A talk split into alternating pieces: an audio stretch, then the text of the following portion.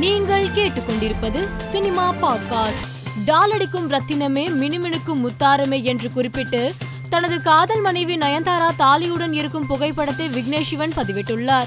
இந்த புகைப்படங்கள் அனைவரின் கவனத்தையும் ஈர்த்து ரசிகர்கள் மத்தியில் வைரலாகி வருகிறது. ஏ ஆர் முருகதாஸ் தயாரிப்பில் கௌதம் கார்த்திக் முதன்மை கதாபாத்திரத்தில் நடித்துள்ள ஆயிரத்தி தொள்ளாயிரத்தி நாற்பத்தி ஏழு ஆகஸ்ட் பதினாறு படத்தின் டீசரை சிம்பு அவருடைய சமூக வலைதள பக்கத்தில் பகிர்ந்துள்ளார். கடுமையான சொற்களால் தாக்கி விமர்சனங்கள் எழுதுபவர்கள் தங்கள் சொந்த காசில் படம் பார்த்து எழுத வேண்டும் என்றும் ஓசியில் படம் பார்த்து எழுதக்கூடாது என்றும் நிகழ்ச்சி ஒன்றில் பங்கேற்ற இயக்குனர் பேரரசு ஆதங்கத்துடன் பேசியுள்ளார். சமீபத்திய நிகழ்ச்சி ஒன்றில் கலந்து கொண்ட வாணி போஜனிடம் கவர்ச்சியாக நடிக்க முடிவு செய்தது குறித்து கேள்வி கேட்கப்பட்டது.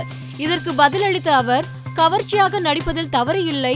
ஆனால் அது எல்லை மீறக்கூடாது. நான் சாதாரண புடவை கட்டினாலும் கவர்ச்சி என்கிறார்கள். காலத்துக்கு ஏற்றபடி நம் சிந்தனையும் மாற வேண்டும் என்றார். நடிகை மனிஷா கொய்ராலா பம்பாய் படத்தில் நடித்தது குறித்து பேசியுள்ளார். அதில் எனக்கு பம்பாய் வாய்ப்பு கிடைத்த போது நான் என்னுடைய இருபது வயதில் அம்மாவாக நடித்ததால் அதை செய்ய வேண்டாம் என்றும் அடுத்த பத்து ஆண்டுகளில் எனக்கு பாட்டி வேடங்கள் கிடைக்கும் என்றார்கள்.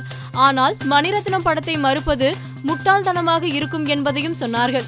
இந்த படம்தான் எனக்கு மிகப்பெரிய பெயரை பெற்று தந்தது என்று மனிஷா கூறியிருக்கிறார். ரஜினி திரையுலகத்திற்கு வந்து நாற்பத்தி ஏழு வருடங்கள் நிறைவடைந்ததை குறித்து அவருடைய மகள் ஐஸ்வர்யா சமூக வலைதளத்தில் நிகழ்ச்சியுடன் பதிவிட்டுள்ளார். அதனுடன் ரஜினிக்கு தேசிய கொடியை அவர் குத்திவிடும் புகைப்படத்தையும் பகிர்ந்துள்ளார். இந்த பதிவு தற்போது வைரலாகி வருகிறது. புலி திரைப்படத்திற்கு பெற்ற பதினைந்து கோடி ரூபாய் சம்பளத்தை மறைத்ததாக கூறி நடிகர் விஜய் மீது வருமான வரித்துறையினர் விதித்திருந்த ஒன்றரை கோடி அபராதத்திற்கு சென்னை உயர்நீதிமன்றம் இடைக்கால தடை விதித்து உத்தரவு பிறப்பித்துள்ளது. மேலும் செய்திகளுக்கு மாலை மலர் பாட்காஸ்டை பாருங்கள்.